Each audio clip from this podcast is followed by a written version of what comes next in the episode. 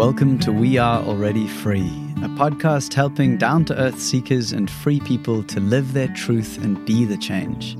If you're done with exhausting yourself, fighting against the world you don't want, if you're ready to spend this one precious life growing a beautiful world, this is for you. In this episode, have you ever felt that you kind of need to fix every negative thing you see in the world? You got to go out there and save the world. Well, this episode's a good one for you because Amber Magnolia Hill is filled with the energy of softening, the energy of doing what we can in the small ways, in the little ways, the things within our very relationships, our families, our food, how we show up in the world. This bio that I'm about to read is taken from Amber's website, and I highly recommend that you go and read it in full after listening to this episode. It's really a beautiful, beautiful example of meeting some of the challenges of being a human today with our ancestors and everything we've come through, everything we are. It's a beautiful bio. It's worth reading the full thing. And I mean, I recommend listening to the episode first, but then it's linked in the show notes at alreadyfree.me forward slash 013. Amber is a podcast host and maker of plant medicines for people who yearn for knowledge about herbalism, deepening ancestral connections, and remembering what it is to be human upon the earth. She helps folks to drop the cultural lies of disconnection and disempowerment and to remember the old ways that are in our bones. In this episode, she shares how she stays afloat without frying her brain while being a business owner, mother, homesteader, podcast host, wife, human, and so on. She also shares one of the surprisingly beautiful lessons from COVID. Uh, she talks about which types of food literally nourish, lubricate, and calm our nervous systems, and why cultivating a relationship with the earth is so important, maybe the most important thing. Near the end, she shares deep and precious insights for people who want to be more self sufficient and head in the homesteader direction. As always, there is so much more in this episode, and I don't want to list it all out, even though I'm so excited to share it with you, but you'll hear it as you go through. I'm your host, Nathan Maingard, and as a highly sensitive person in a very insensitive world, I was nearly crushed by the limiting mold our society just calls being a good citizen. As I practice embracing my own authenticity, I feel a deep desire to serve others like me to feel, heal, and grow using the transformational tools, practices, facilitation that I've learned along the way. Remember to leave a review or rating wherever you listen if you haven't already, and thank you if you are one of those who has. It means the world to me and brings me so much joy to read your beautiful, beautiful reviews. You can find all the info and links to Amber in the show notes at alreadyfree.me forward slash 013. I hope that you enjoy this conversation with Amber, who I have known for a really long time and I'm really grateful to have connected with in this life. I found her very inspiring and her podcast is amazing. And yeah, I, I definitely recommend you go and check her out. Check her out after listening to this episode. And stick around to the end. I want to just share some really beautiful insights and tools that you can use because one of the challenges that I feel is it's great to hear this kind of a conversation or get this kind of inspiration that this podcast offers. And then what? And then how, how does your life change afterwards? Uh, I've often found that for myself in transformational experiences is that the integration is, is more challenging. So I'm looking at ways that I can support you in that further. And if that's something that feels interesting to you, where you want to kind of take some more action or embody more of this already free uh, energy, then yeah, stick around to the end and I'm happy to share some with you. But for now, please enjoy what is a very lovely conversation that I deeply enjoyed with my friend Amber of Mythic Medicine. How do you manage being a mom, a business owner, a podcast host, a wife, a human, a homesteader, and, and just generally living a good life? Like, how do you, what is it that you have in place, or how do you feel that you navigate that? I have no idea. Um, I it's hard. It's it's overwhelming. Um, I realized recently because okay, we're in the process of we're about to move, so we just went through the home buying process, which is so much paperwork and like thought.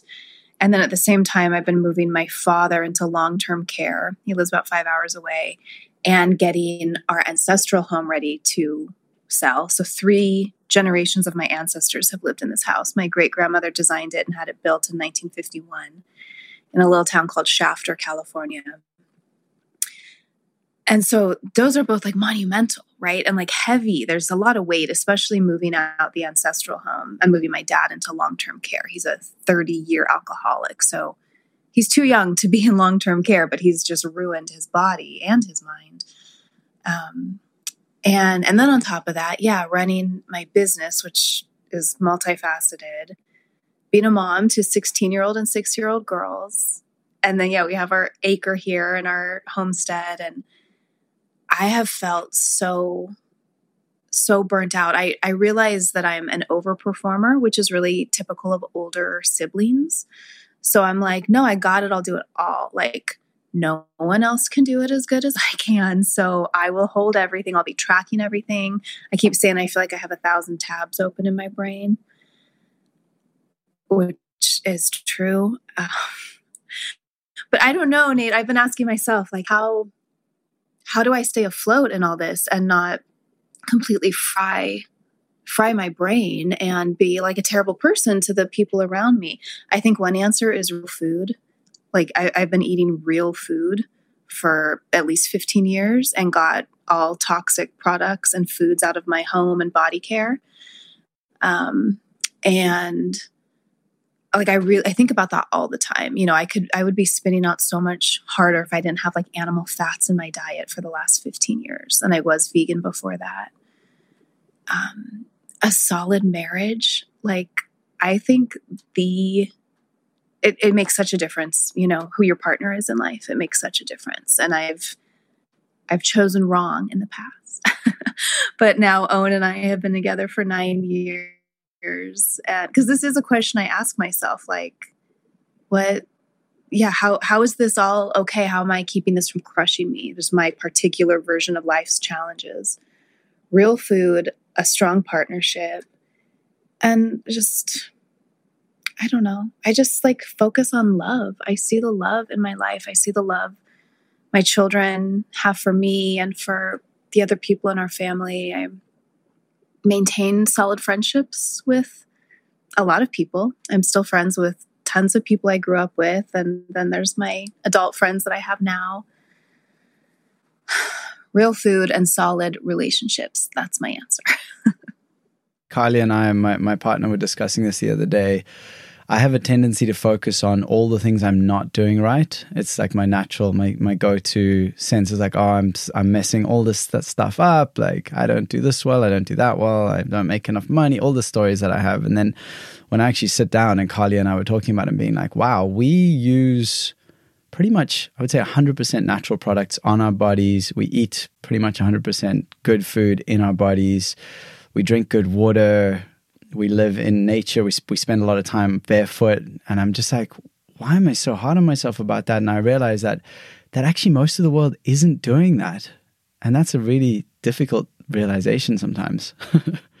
yeah, I, I, think that's common too with um, strivers. You know, like not everyone is trying to be better and be healthier and improve themselves and their lives. And I'm happy that I'm wired that way, but then it also does tend to make us um, just see the lack and see what we haven't accomplished yet or how it could all be better. And so that's that's been a major lesson for me actually in the last just few weeks is especially as I'm moving out of two houses, ancestral house and current family house, um, just seeing where where I accumulate objects, books specifically, but I'm also thinking about like all the online courses I sign up for that I never get around to reading or taking. And I'm like, what? I realize I'm always thinking that the next piece of information is going to be the one that changes everything.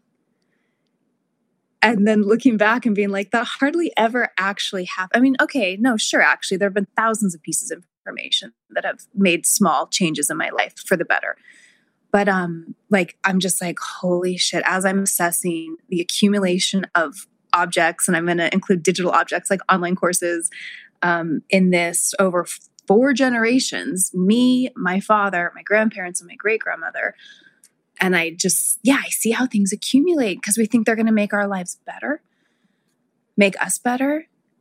And I'm like, holy shit. Like, I, no, it's enough. It's enough just to be me and have the people I love around me. That's, that's enough. Wow. I feel like you've just spoken one of the, like the deep wisdom truths of life that if any of we can get a handle on is that that sense of enough. I recently was thinking about the saying enough is enough, which is usually spoken as a frustrated thing, like enough is enough, you know, enough is enough. And I was thinking about, I was like, no, no, enough is enough. Like it really is. And, and we always saying, oh, that's more than enough. It's like, I don't want more than enough. I just want enough. yeah. And, you know, I'm like, why do I feel so much more peaceful when I'm like at an Airbnb or something? It's like, because there's not shit everywhere, because it's just enough you have the food to get you through the next few days you have you know it's just you just have enough you have sufficiency just what you need to get by not extra not thinking about the future and will it be enough? And i better make sure better order two extras yeah. yeah. I, I wonder if any of that is a sort of, you know, speaking about generations and ancestors and lineage and how much of that sense of almost desperation. I've noticed it in in okay, it's a very small thing, but if I say I'm going to make some food and Kylie says no, I don't want any, and then I make, and then she wants a bite, literally a bite, I have a, a real visceral reaction to that, and I wonder if there's like these these epigenetic sort of DNA codings that's like at some point in our ancestry there wasn't enough. And for me as someone who's a jewish lineage that i know some of my ancestors had to flee europe in the early 1900s from persecution. So like in my lineage there's that sense of like oh we're not safe we're not okay we don't have enough.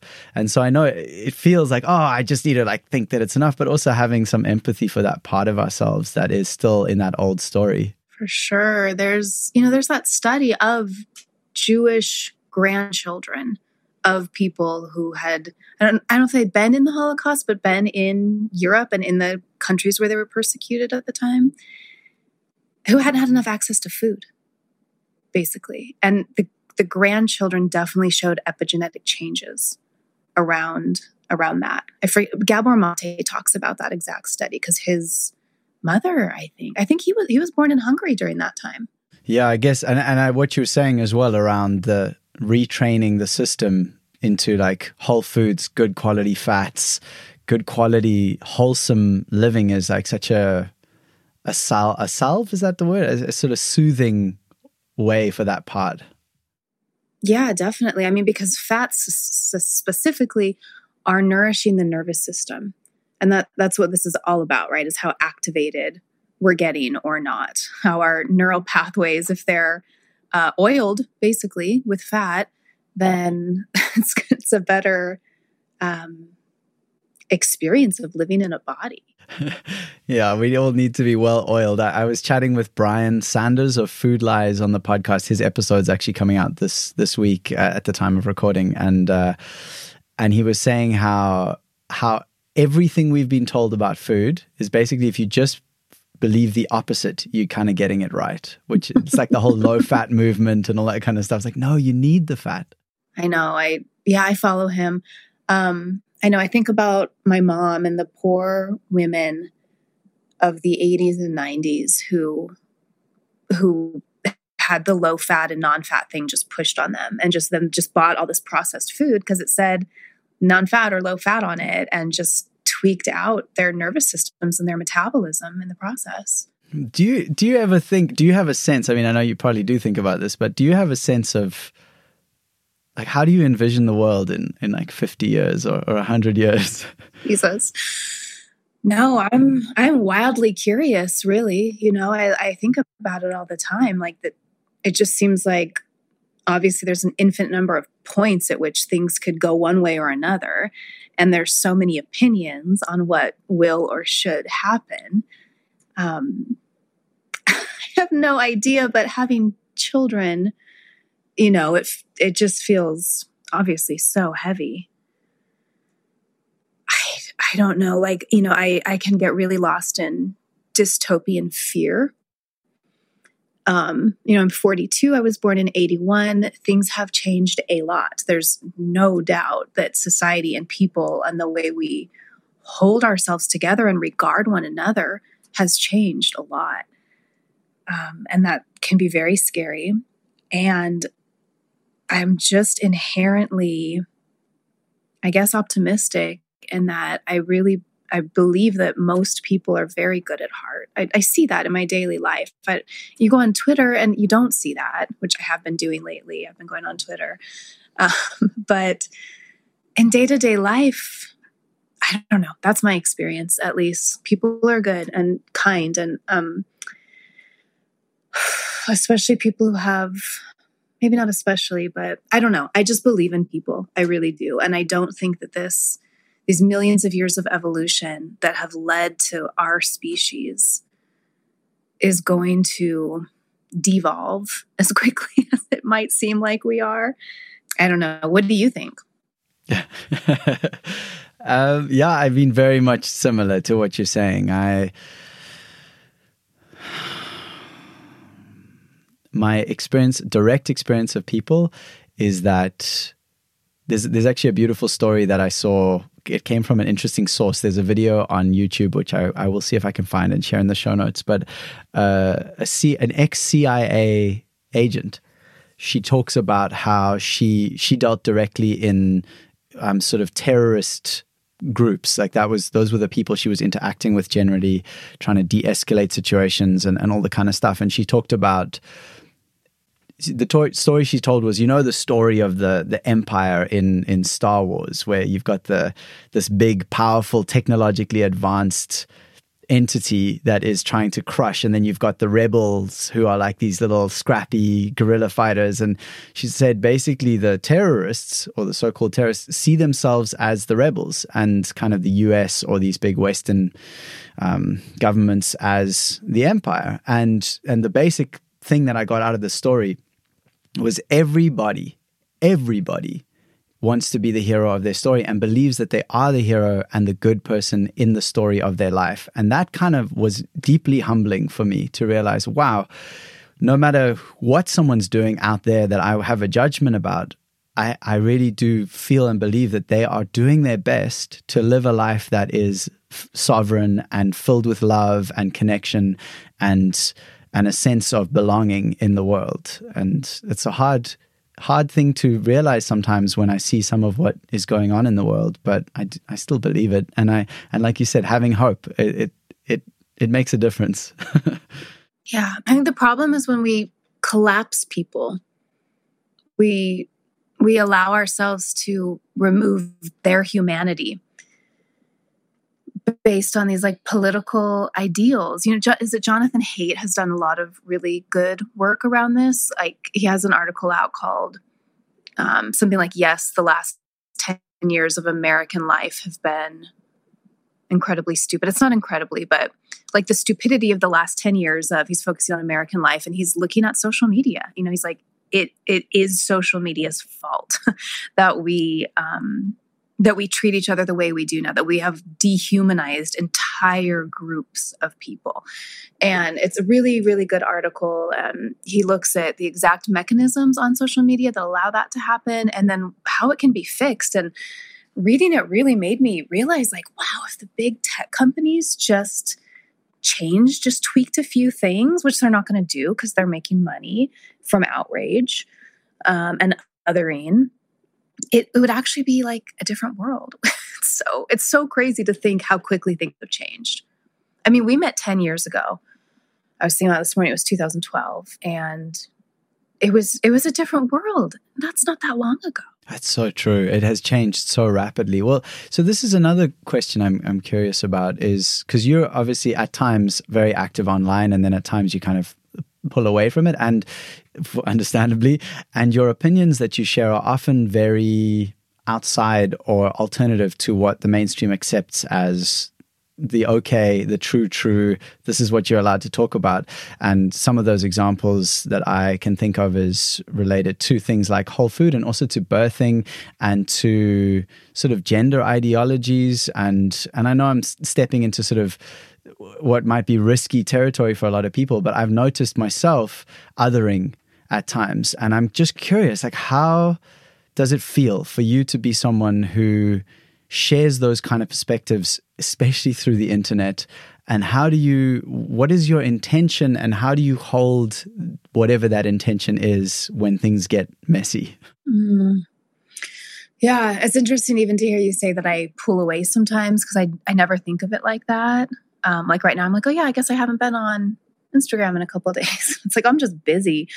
Um, and then but but yeah then there are times where i'm super active and posting a lot and sharing unpopular opinions um for me i have always felt a deep sense that truth is truth is truth is truth and i am not willing to compromise that to fit in um like there is objective reality it's just like it's it's insane that we live in a world that some some people think that's not true. Um, and I think having children just makes me want to be to fight so fiercely for the future that I want them to have, which has everything to do with being around, being surrounded by humans who value truth. Um, I mean, it's so fucking crazy that I even have to like fight for truth and like explain why it's important to, you know, to to care about what's true and care about reality. Um, but yeah, it's it's interesting because so I have my following and I've been blogging since 2008, so it's 14 years. And back then I was just like herbs, birth, mothering, vintage clothing, thrift stores. You know, I was like very quaint, very quaint before the mm-hmm. world changed. Um, and so I had a lot of people who were following me then and who have just stuck with me over the years and knew that I was trustworthy and a critical thinker and a compassionate, empathetic person who loves other people and does not want anyone to be hurt.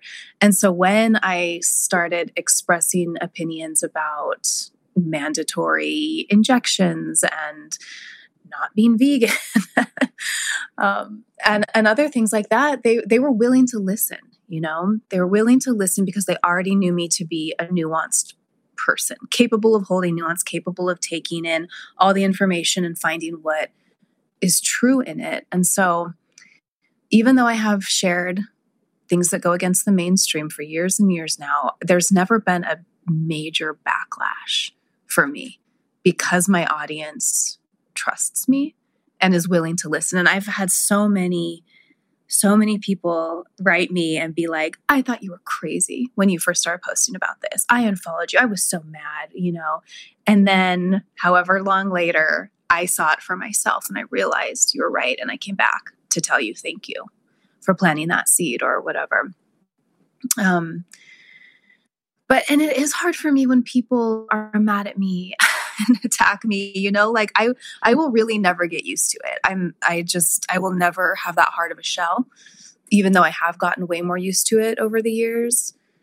Like i used to just cry you know and be like how could anyone be so mean? Um, but it still bothers me. Like someone left just a horrific podcast review for me back in the spring lying about me just straight up making shit up. And it was really hateful you know reading it you're like what is going on in this person's heart and head? We don't even know each other.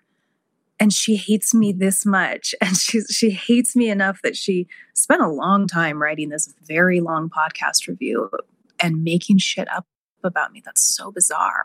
That will never, I will never just be able to like brush that off, you know, that disturbs me. Um, and not just because it's me, but like that anyone would feel that way about anyone they don't know. And it just, it's scary how spun out people can get. But what I learned, and I bet you did too, I know a lot of us did through COVID, is that, yeah, I lost people. Um, and not just followers, but, you know, I live in a small town and I've been here for 16 years. So I had plenty of friendships that were, were just based on geography and liking each other and our lives overlapping. And then COVID comes along and things get really, really politicized. And a, plenty of women who I really cared about decided that I was a really bad person and, um, you know, cut me off. And, but there's that. And then there's all the new connections I did make from people who I admire so much. And I'm so happy that, that we found each other. And so to me, to me, like that's the win. You know, at, the older I get, the more I realize I'm I'm not for everyone. Not everyone's for me. Um, it's good. It's I say every unfollow is a blessing. you know, and that could be true in real life too. Every unfriending is a blessing. It, it frees you up for what's right for you and what's next, what, what's aligned. So you said something a moment ago around nuance. And I, I, feel like if there is a superpower for modern times, it is having the capacity to hold nuance and to be willing to uh, meet nuance. And then the other thing, which you were also speaking to, is this feeling of of making someone, or at least putting someone into the position of being identifying them with the opinions that they have. So, for example, if someone has an opinion different to me, and then I'm like, you're a terrible person and you deserve all these horrible things to happen to you because we disagree about this thing.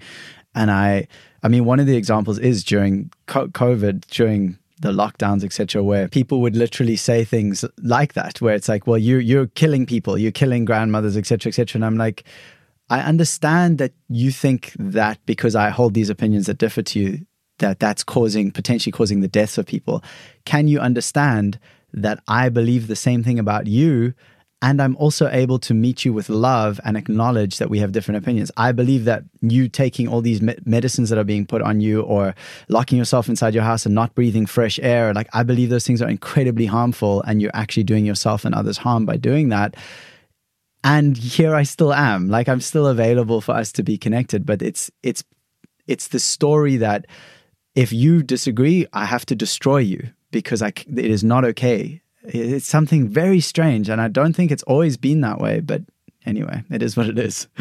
No, it hasn't always been that way. And that, that's what that article is about. The, the last 10 years of American life have been uniquely stupid, I think it was called. It, it's literally how, how the social media ecosystem that we've created is making that exact thing happen it's it's the loss of nuance it's to, it's the loss of nuance it's the collapsing of extremely gray subjects into black or white.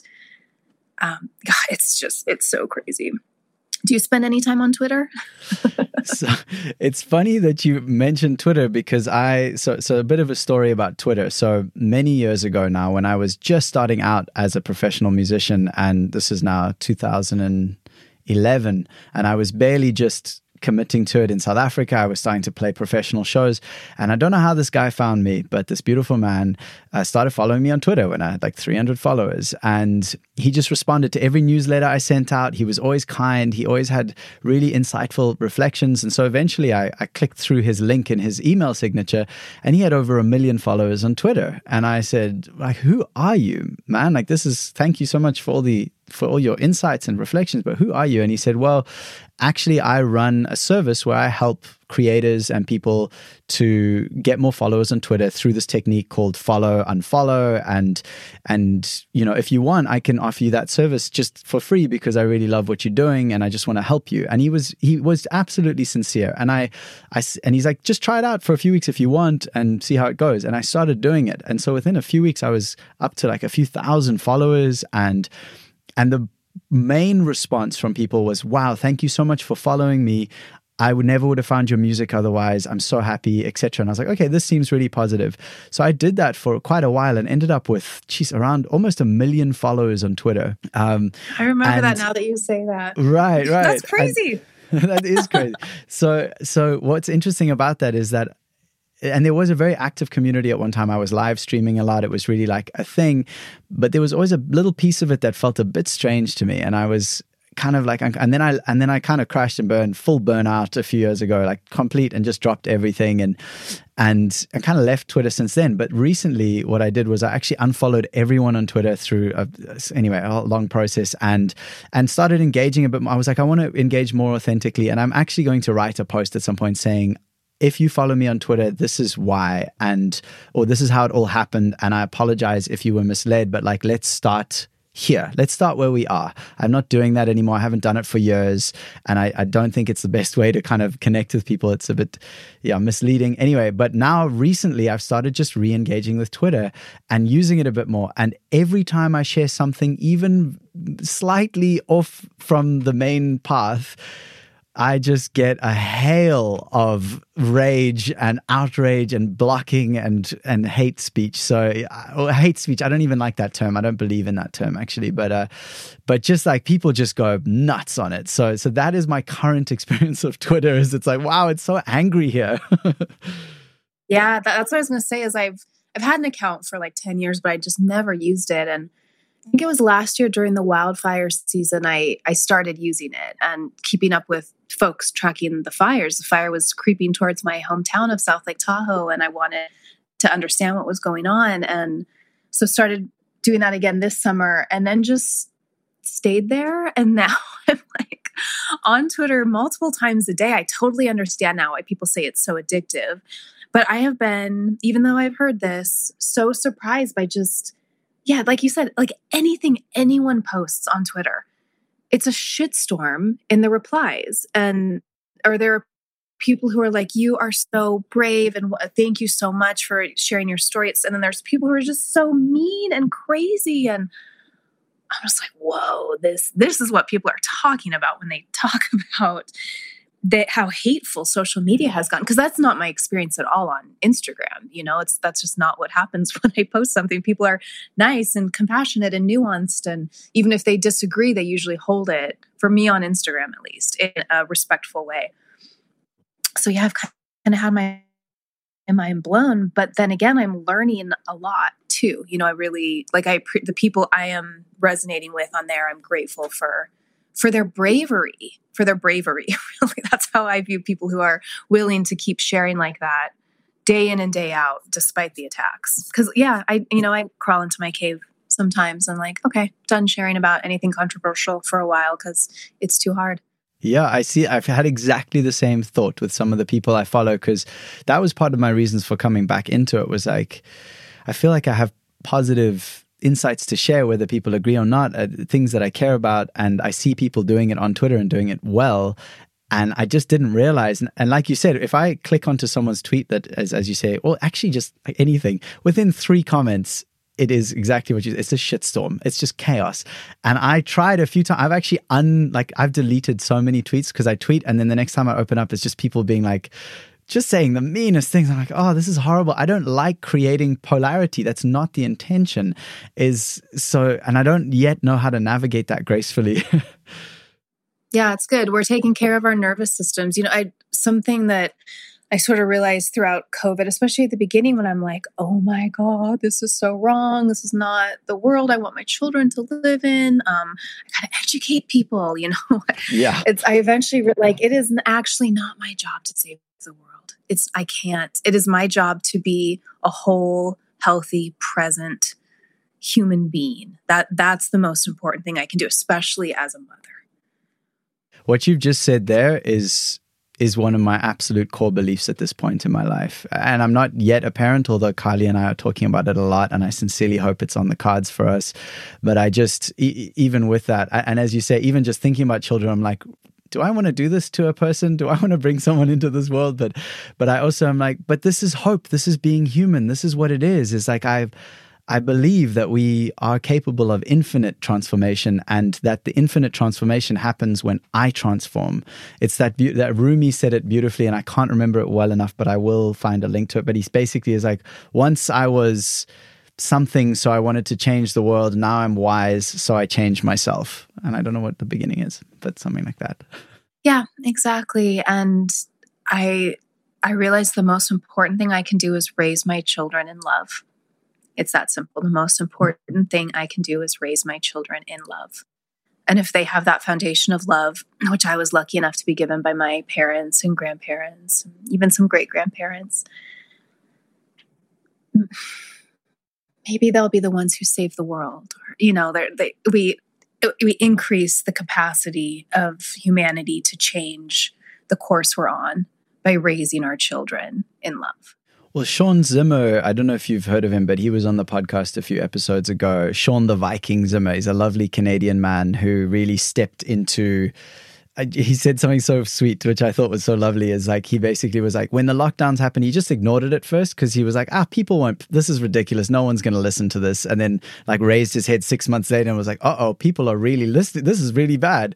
And and he said he was sad that he didn't have a shop that he could keep open so that he could show like look you can and so instead he opened his backyard which was very publicly visible and, and started like a, a fitness that's what he does health fitness and, and wonderful stuff and and anyway, in that conversation, he mentioned the, the like 90 10 rule, although I've also heard it said as 90 20 before, but uh, 80 20. But, but he basically said 90%, 10% eh, of the time, focus on the problem, focus on what's fucked up, what's bad, what all the terrible things happening.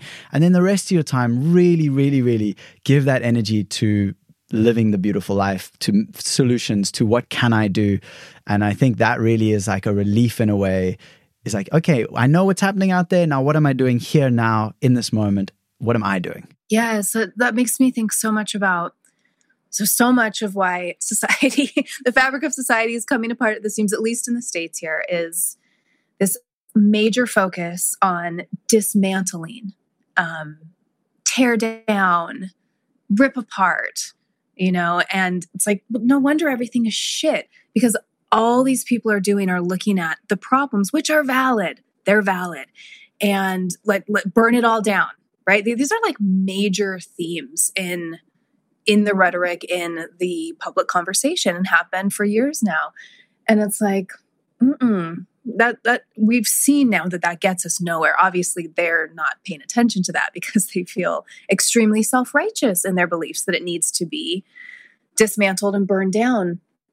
But it just has become so so clear to me lately that I'm done screaming about what's not working and ready to just focus on building what will work and the kind of life that I want for myself, my children, and everyone I love and everyone in the world. It's that Buckminster Fuller quote. There just needs to be like this podcast recording software that you use, there just needs to be like a little search bar where you put in someone's name, you know, and it's like, here's the quote you're looking for. But it's like, you know, you it's it's basically what we're talking about. Like, don't waste your time trying to change something from within. Build the beautiful new thing, and people will go to that. Yes, exactly. I will. So the beauty of this is I will put as many of these into the show notes as I can. So the some person listening doesn't have the same experience that we're having of like, what's that quote again? Um, yeah. yeah. I, I thank you for saying that. I mean, that to me is why I started this podcast. Is actually what we are we are already free came from was that when I first started talking about this whole lockdowns and everything in the early days and got that blast of polarization and how dare you, you're killing grandma, all that kind of stuff. And then I was like, okay, no, I don't want to do this. I went quiet. And then I still felt this upwelling of truth speaking. I, I, have things to say; they feel important. And then I started writing long form poems for the first time in my life, and uh, and one of those poems was "We Are Already Free," and that's kind of what kicked us all off. So it really is like, how do we generate the energy internally, and then focus on what we can do, and do that on a daily basis. And actually, just kind of a bit of a segue, but not too much, is is I wanted to ask you because you're obviously herbs is your is your thing. It's one of your big things, and I'm curious around if if you have a favorite or a few favorites that you could speak to that are good for challenging times, that are basically good for resourcing the body and the spirit in challenging times to support us, that we can develop relationships with with these these medicines, these plants, these herbs. Uh, what comes to mind for you with that? Well, honestly, the first thing that comes to mind is that it's going to be different for everyone. And I've I've kind of stepped away from thinking of plants in in that way like tell us one plant that will help everyone do this or that. And because the truth is what what is best for these times as far as herbalism and plants is cultivating a relationship with the earth. That is what is going to uh, calm your nervous system deeply resource you and and doing that as well you you will get the message of exactly which plants you need to be working with. Um, my teacher, Kami McBride, talks about this a lot. So, my most recent podcast episode, uh, 96 of Medicine Stories with Kami, is all about this. It's all it's called apprentice yourself to the earth. And I it's there's this when you first get interested in herbalism, you're like, okay, what's this plant good for? What's this plant good for? This is my ailment. What are the list of plants that can help me with this ailment? And I love people talk about like you you don't go up to a person, you don't meet a person and say, "Oh, nice to meet you, Nathan. What are you good for?" Um, but we do that with plants, and, and so sort of the it's like this whole and so that's how I was for years and years, you know. And it's been this major mind shift for me to kind of step away from that because I almost don't even use plants like that anymore either. You know, I just my relationship with them now is more like these are my friends. These are the beings on the earth that my ancestors co evolved with. And it's like I hardly ever even take herbal medicine. And a lot of herbalists get to that point too. Um, and obviously, not completely. I, I use plants every day, but not like, oh gosh, this is my problem. I better buy this tincture for it. It's like using the nourishing um, teas and oils. So for me, herbal body oiling. That this I'm going to segue into this answer now because it's the nervous system. So we can take the fats internally, and we should, but also rubbing fats externally onto our skin just does wonders for our nervous system. Helps move us out of that sympathetic fight or flight. And when you make it a regular practice, herbal body oiling, it changes your life. It changes your life. You're more calm all the time. Um, and of course, you can also use it acutely, like you're spun out, go ahead and, and oil yourself. You can do little spot treatments for, you know, the neck or the feet, of course, are wonderful. Or you can do a full body oil or put some oils in the bath with you. It's, I've been talking about this for 15 years now, and I, I don't know anybody who's like, I tried it and nothing happened. You know, everyone's like, oh my God, why didn't we all grow up doing this? Because you feel it, you feel it right away. So, herbal body oiling is the main way I use herbs. When you think about herbalism, most people think about taking it internally a tincture, a pill, a tea.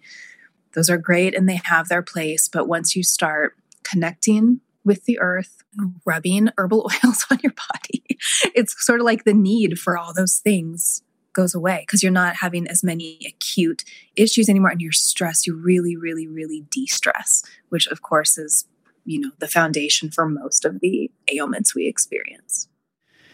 Well you just i just had such full body do you call it goosebumps in america? Mm-hmm. yeah yeah just that that sense of I don't know, there's a connection there. That feels really beautiful to me. There's something around anointing oneself and one's loved ones and taking that time to just be like caressing and that sensuality of connection with with nature and with ourselves. I don't know, there's something in there that really connects with me. So thank you so much for sharing that. Yeah, absolutely. I like that you use that word anointing because there's there's the real physical um, you know, fat into nerve cells healing that happens, nourishing that happens. But then it is like a sacred spiritual experience as well, especially if you really make it one. You know, if you take time out and like lay a towel down or sit in your bathtub and put your hair up if you got as much hair as I do and and you used to. And we're so disconnected from our bodies. I know I, I tend to be very disconnected. It's part of that, you know, overperforming and the thousand tabs open in my brain thing and so when I finally, oh my God, now I'm like, I gotta go do this right away. Just to touch, like, how often do you touch every single square inch of your body? Never, never for me, unless I'm herbal body oiling. And then you also get to know your body really, really well. Like, um, years ago, I, I was herbal body oiling and I found a hard lump under my armpit. And I was like, ooh, oh wow. And it hurt and it was red. And i you know i think i waited a day or two to see if it was going to resolve. And then i went to the emergency room. And she was like it was hurting. And the intake nurse was like how long's it been there? And she was really concerned you know cancer. And i was like three days. And she was like are you sure? And i was like i'm positive. It wasn't there four days ago because you know i was herbal body oiling. And, and so she was like oh okay. You know and then her concern about it being cancer went away and it turned out it had been um, it was a staph infection from shaving just just a little nick and staph is like on the surface of all of our bodies at all times. And so it just went in and created an infection. But I was like, oh, that feels cool for me to be like, no, that's how well I know my body, lady. It wasn't there four days ago, it was there three days ago. Um, and but you know that has that can have profound health implications for for people just being able to notice the subtle changes in your body day to day, week to week. I mean, I don't oil every day, but you know, there's probably some herbal oil hits my skin every day, just not a full body because that's kind of a whole commitment. yeah, there's something in that with for me what we've been talking about it connects into this idea of personal sovereignty and being that being the change. Like how am I showing up for this world I want to live in and then how I'm, and I literally had it before. So I work with Hape quite regularly, and it's been a big teacher for me, like a big medicine. And I still feel a bit trepidatious when I sit with it because it's such a powerful and intense experience. And what I notice that it helps me with is that busy mind. So I sat down before this call and I sat with Hape, and immediately I noticed it. The, the medicine was asking me every time my mind got so busy, I was just there and I realized it's not that it's getting busy. It's that that's the kind of default for me is the thousand tabs open in my mind. I'm just jumping. And because the hape is the tobacco is so powerfully embodying and grounding, it was, it just kept calling me in like, okay, can you, I get it. There's all a million things. Can you just take the next breath and feel what does this feel like? And then I would feel the energy moving down my arms and sinking me into my root. And I'm like, and then off my mind goes again. And then the medicine's like, okay, come back. Let's just root in again and it's like wow. So so that experience of finding those practices that are embodiment practices is i mean i i definitely want more of that. So i'm, I'm going to be oiling myself up for sure. Yeah. Yeah. I stopped using hape but the first time i i did use it i was sitting for combo sessions. So it was you know someone else exhaling it into my nostrils. But the first second it hit my whole I I just like dropped from my root. My whole pelvis relaxed in a way that I was like, "Oh my god, I've been holding that probably since like adolescence." And I was so grounded in my body in a way that I had never been for like the next 24 hours. it was amazing. so I can see how that would, would do that. Well, actually, you've just said something about root, and I and I would love to ask you. I mean, I know, but you are the one who introduced this to me. Uh, the word radical. Could you talk to that word? Yeah, yeah. So, um, R A D I C L E, radicle, but with a different spelling than we usually see it. Literally means root, like the radicle of a plant is the root of a plant, and so it's the same root word for for this word radical that we use now to mean outside the mainstream, weird. Um, oh, what's the word I'm looking for? Like often bad, right? These these radicals and this these radical beliefs, like home birth is radical. Um, choosing not to inject yourself with pharmaceuticals is radical. Eating organic foods is radical, and that's the the opposite is actually the case because only in the most recent few generations have people birthed in hospitals surrounded by medical equipment and medical people who want to manage that birth in a certain way that goes against our deeply ancient mammalian biology.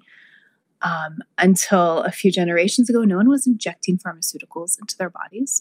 People weren't even using pharmaceuticals in any way, let alone injection, which is a you know the body's going to react to something very differently if it's injected versus taken orally. And organic food is just food. Non organic food is what's new and different. So these practices are not radical in any way, but they are radicle, R A D I C L, because they go back to the root of humanity. 99.999999999% of our ancestors birthed at home, ate organic food, and didn't put any pharmaceuticals into their bodies.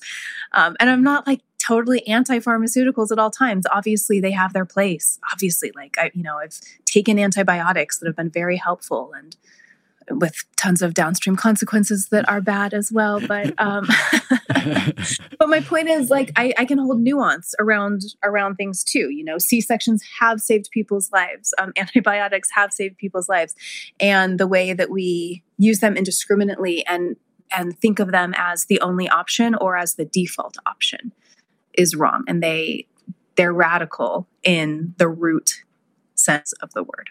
Yeah, exactly. I'm so grateful that you brought that to me. I've actually, over the years, I've always loved words to just so, I mean, that's why I'm a lyricist. That's why I'm a wordsmith. It's, it's been my lifelong passion. And at the same time, I didn't used to look into etymology as much as I do these days. So, like, anytime a word strikes me as powerful or as being used in an intense kind of way, I'll go back to even just recently, I looked up the word amen or amen. You know, this like, what is, and I, and it just simply means truth like the, the root of the word is truth. So it's an acknowledgement of a, someone has spoken a truth. Amen. Truth. Like, and that really touched something inside me of like, wow, I felt a loosening when I realized that of like, because, uh, because con- controlled religion's been a bit of an intense one for me, but then realizing, oh man, that's such a beautiful root. wow. Yeah, it is. Thank you for telling me that. I love etymology. It's fascinating. There's, there's, such deep wisdom held in in the roots of the words that we use. Exactly, and it, there's there's an empowerment in how in how we language and how we word. And I've I've heard this before that many indigenous languages, unfortunately, which so many of them have been lost, but that they often structure the entire way that they speak about reality differently. Uh, one of the examples being that one of the sad examples is that English, the word nature, is defined in the Oxford English Dictionary as anything other than humans. I mean, if that isn't a mistaken way to define nature, I don't know. So, so there's these things where an indigenous language would would never do something like that. It would never separate humans out from that which we are, which is nature. Right. That's so interesting. I didn't know that was literally the definition. I'm, I'm obviously aware that most people think humans are above and outside of nature, but well, that's why. that's literally the definition for our culture. That's that's crazy. That's pretty nuts. That's pretty wild. I actually wrote a song called Radical a while ago, which I'm, I don't know if I've sent, I think I may have sent it to you at some point, but I must send it again if not, because it was very much about that idea of when I think of radical now, I think of that which rises from the root, that which comes up from the root, which is very rooted and grounded. It's a beautiful word. So thank you for that one. Yeah you should play that song at the end of this episode. You're absolutely right. I should. If I had my guitar, I've actually left my guitar. I, it's funny you say that. I have my guitar stand behind me, and as I was setting up, I thought, "Oh, my guitar's in the other cottage. I should go get that." And I and I it was just before we were on the call, and I didn't get it. So I'll definitely play it at the end of the episode anyway, and I'll send it to you as well. All right, thank you. well, again, just um, thank you so much. It's I really, it's been one of those beautiful connections that's been now spanning a decade. And I just have always appreciated you and what I see of you sharing. And so I just have a few little questions at the end. And really, this is in support of the listener. Um, this particular question is around th- this idea of being a homesteader, or not just the idea, but the practicality of being someone who lives in close relation with a piece of land within some kind of a community with family etc and if you had to think of maybe speaking to yourself I don't know, 20 years ago, or speaking to someone who's just kind of going, I want to move in that direction. Is there anything that comes up for you to offer as insight or, or yeah, just something, a little gem for people? Yeah, it'll it'll never be perfect. Like you'll never be all the way there. I, I, mean, I think some people do get all the way there, but I I realized I never will. Like we still for sure get most of our food from the grocery store um, and that like that doesn't feel like a failure to me. That's just like we're we're doing what we can. We're all really just trying to survive in our current current culture and the way things are set up which means we all have to make money which um, you know is not always conducive to living like a homesteader or close to the land lifestyle. I think we all can have moments of connection with nature including in the city.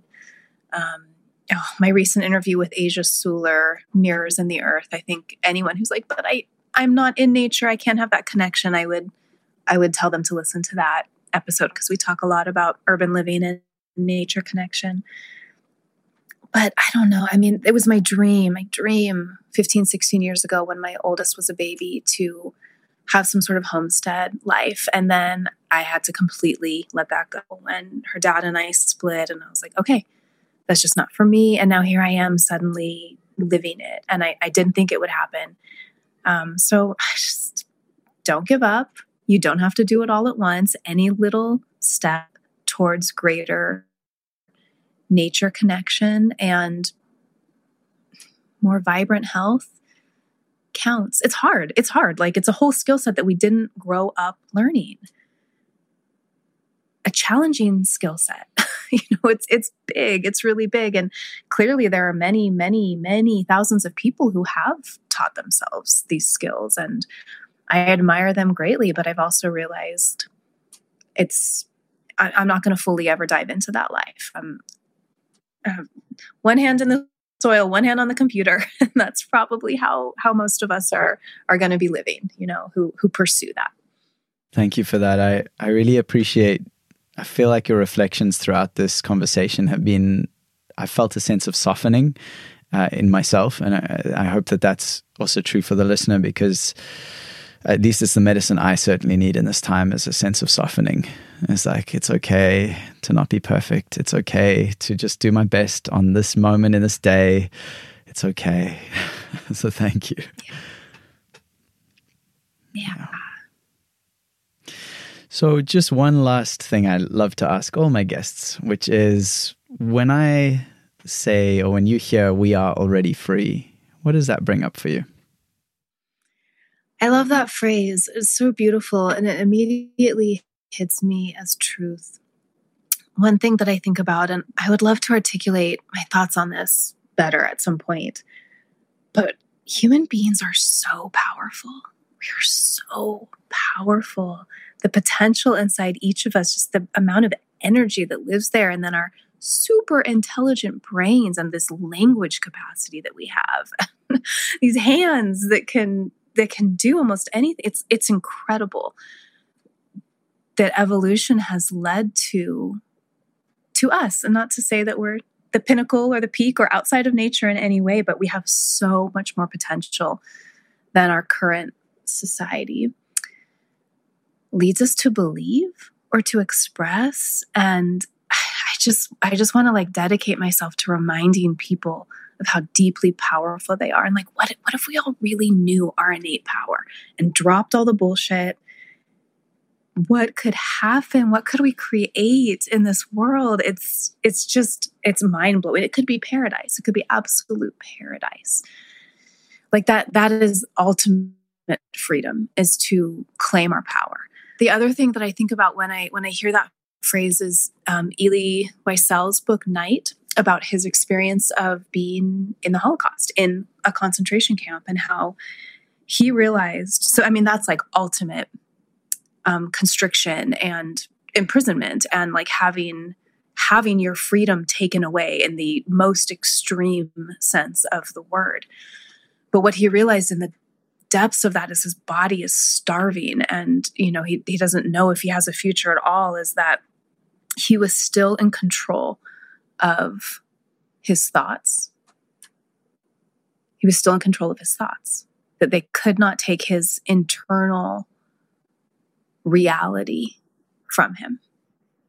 And um, so I would recommend that book to anyone who wants to dive deeper into that. But when I read that in college, it just blew my fucking mind. You know, what a profound realization that no matter what is imposed on us, no one can access our inner world.